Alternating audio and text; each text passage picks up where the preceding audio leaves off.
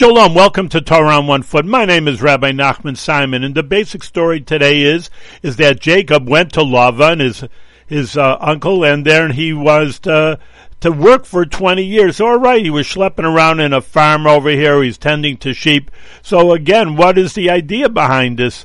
So idea there must be something special because he's a tzaddik and just to be a farmer for 20 years, well, that's why we need Jewish mysticism, Chassidus.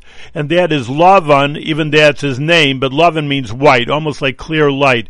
And the speckled, spotted, and striped are ideas that are even in the highest, highest levels of Kesser, the crown the formation of the sefiros. So that's what uh, that Yaakov wasn't just being a farmer; he was refining the sparks that came down to Lavan in these sheep. Thanks very much for tuning in with Torah on One Foot.